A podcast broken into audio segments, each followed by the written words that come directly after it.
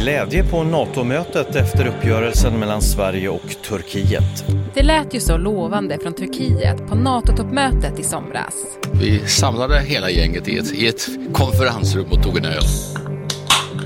Sveriges ansökan skulle godkännas så snart som möjligt. We really welcome Sweden joining uh, NATO.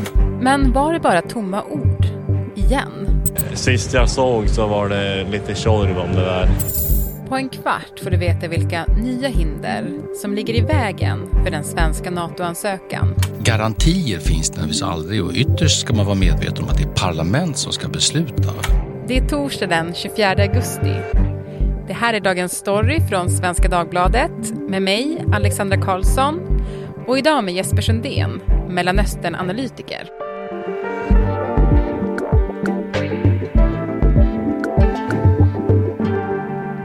Du Jesper, i somras på NATO-toppmötet i Vilnius när det började pushas ut därifrån att Erdogan hade kommit fram till att han skulle godkänna våran NATO-ansökan. Mm.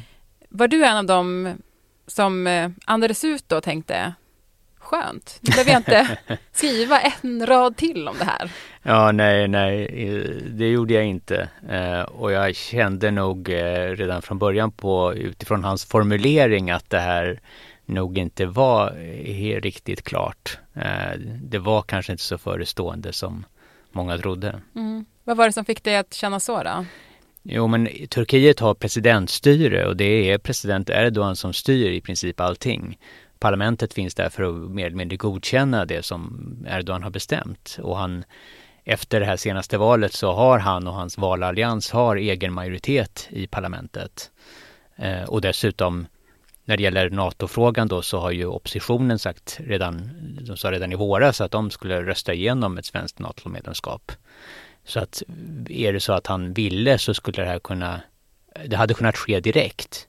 Men istället så sa han ja, ja, han ska skicka det här till parlamentet och sen så får parlamentet ta ställning till det här. Och det, ja, det, det, det var en helt, ett helt annat språk än vad det brukar vara. Så jag kände där att det här, här det finns ju, det finns ju en anledning. Det här, det här kan dröja. Mm. Och det var ju också så att parlamentet faktiskt hade skjutit upp sitt sommaruppehåll. Så de hade ju, de var ju fortfarande verksamma under NATO-toppmötet och även efter det. Och de hade kunnat rösta igenom det här betydligt tidigare än att det nu ska ske i oktober när, när parlamentet öppnar igen efter sommaruppehållet. Ja, men, och du skrev nu i en text eh, i Svenskan, Jesper, att Erdogan nu har kommit med ett nytt retsamt ultimatum. Vad är det som har hänt? I söndag så reste president Erdogan till Ungern där han träffade premiärminister Viktor Orban. Och Ungern och Orban, de följer ju den Turkiets linje i den här frågan om, om svenska NATO-medlemskapet. De diskuterade det där på, under sitt möte och, och efter det så sa Erdogan att det är inte så att parlamentet omedelbart kommer att få den svenska NATO-ansökan på sitt bord när de öppnar i oktober. Inte nödvändigtvis i alla fall. Därför att eh, hur snabbt Erdogan skickar den här ansökan till parlamentet för ratificering och hur lång tid det tar för parlamentet att diskutera om man ska godkänna Sverige eller inte, det beror på hur Sverige agerar framöver.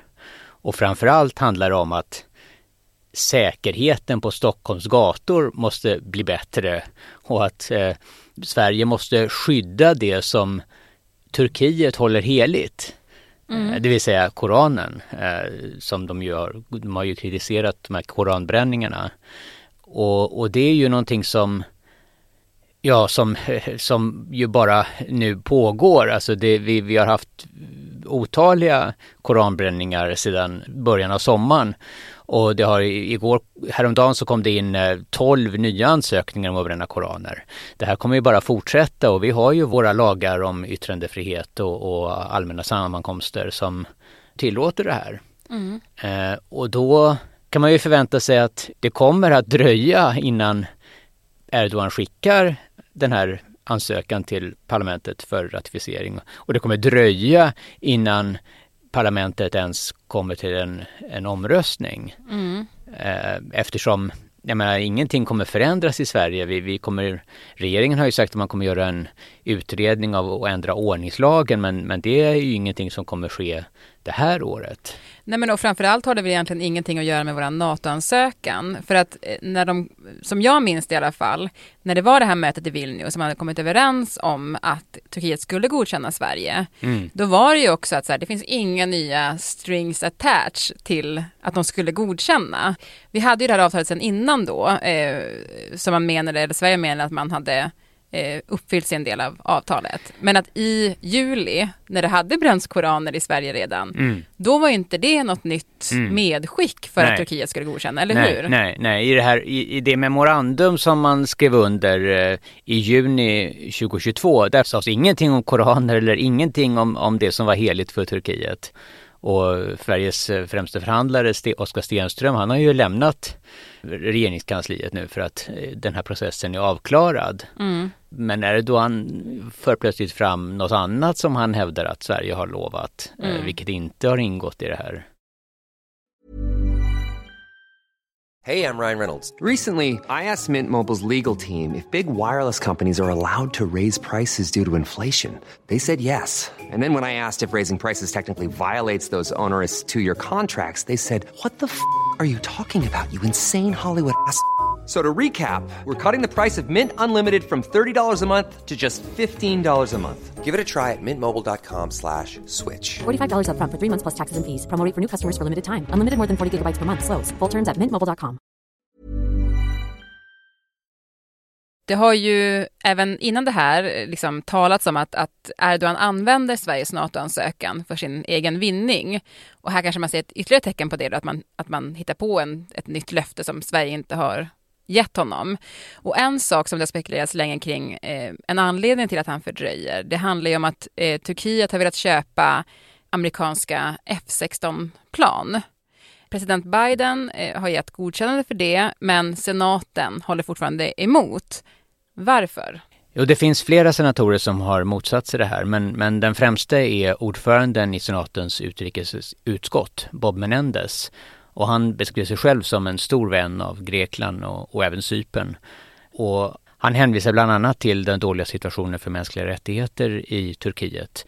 Men framförallt så har han riktat in sig på det turkiska hotet mot Grekland. De turkiskt flyg har, kränker systematiskt grekiskt luftrum och, och president Erdogan och andra turkiska företrädare talar om att erövra grekiska öar eller, eller rent av grekiska fastlandet också. Och det finns en, det finns en konflikt kring gränsdragningen i Egeiska havet och i, i, i havet mellan Grekland och Turkiet, som eh, Turkiet inte är nöjda med den uppgörelse som, och gränsdragning som, som gjordes för hundra år sedan. Mm. Och nu har det också blivit spänningar mot Cypern.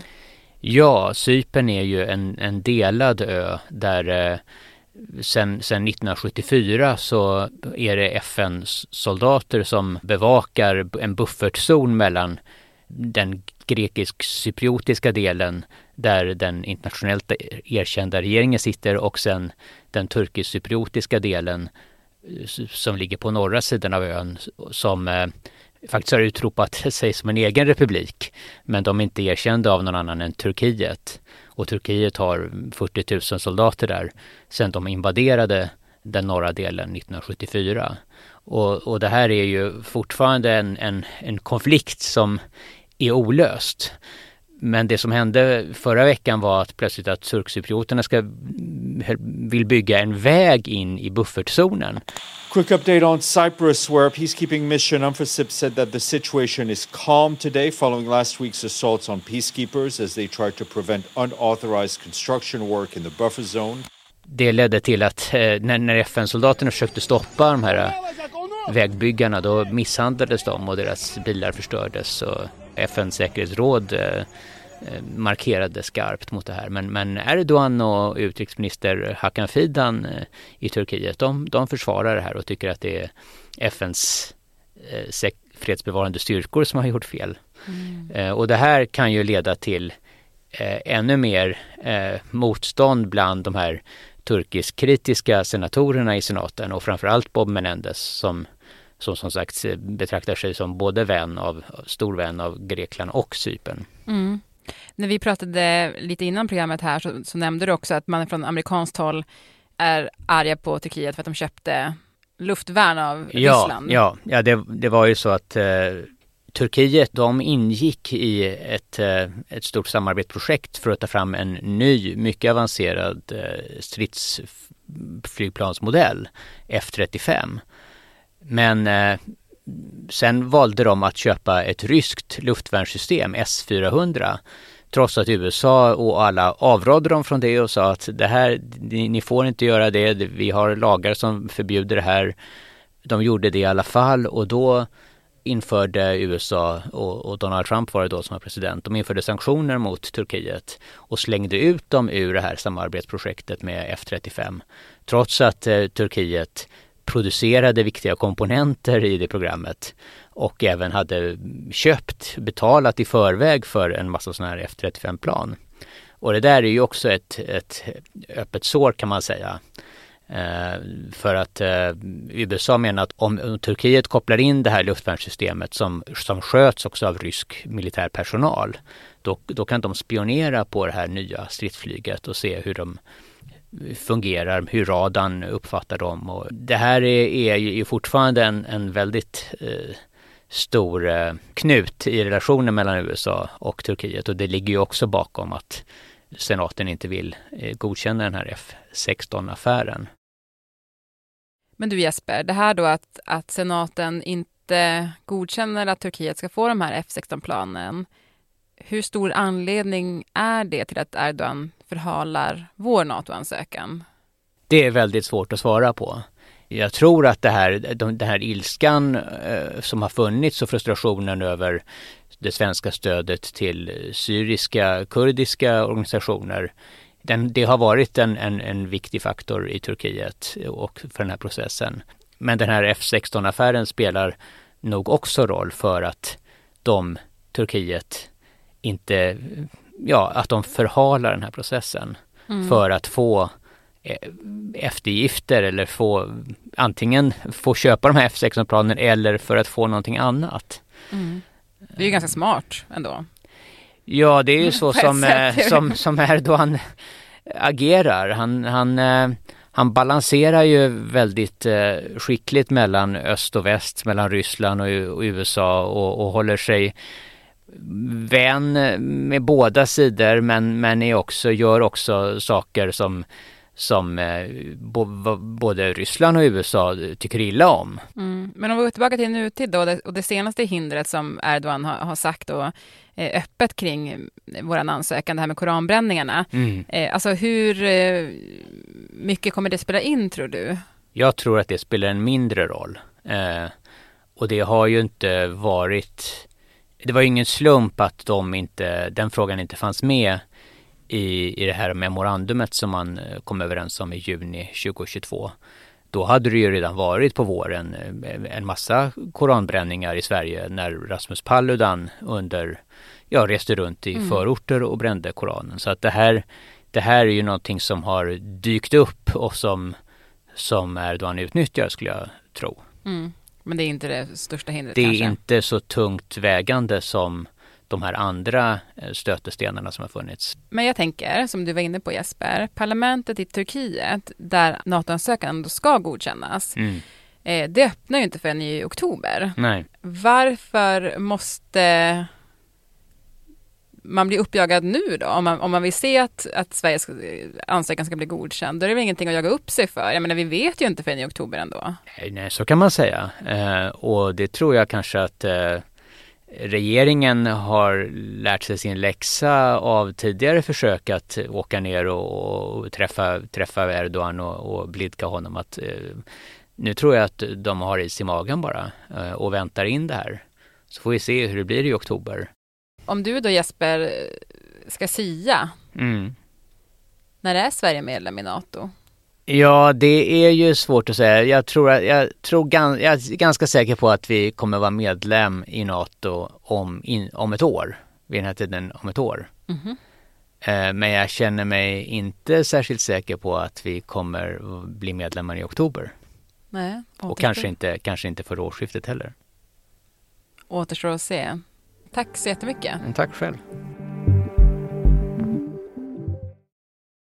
Lasse Edfast klippte programmet idag och Stina Fischer var redaktör. Och eh, Moe Larsson, du är ju producent här på Dagens mm. Story. Du har varit sjuk lite grann i veckan så det har varit tråkigt utan dig här. Mm. Men nu är det äntligen tillbaka. Eh, och vi pratade lite grann, du och jag, om att vi skulle behöva lite så här inspel kanske på ämnen. Ja, vi har ju liksom den stora lyxen att kunna ta oss an typ vilket ämne som helst. Mm. Ja, men för att vi följer ju nyhetsflödet och vi har ju också våra egna specialintressen. Eh, men det kan ju trots det faktiskt vara saker vi missar. Ja, och då så har vi en mejladress som är dagensstory at s v d punkt se. Mm. Men du Moa, nu måste du faktiskt kila ut härifrån för jag ska spela in ett eh, till avsnitt som handlar om bland annat fotboll som jag älskar. Men det kommer ha, det är liksom inte bara sporten, det är lite mer i en sån politisk kontext. Låter intressant. Mm.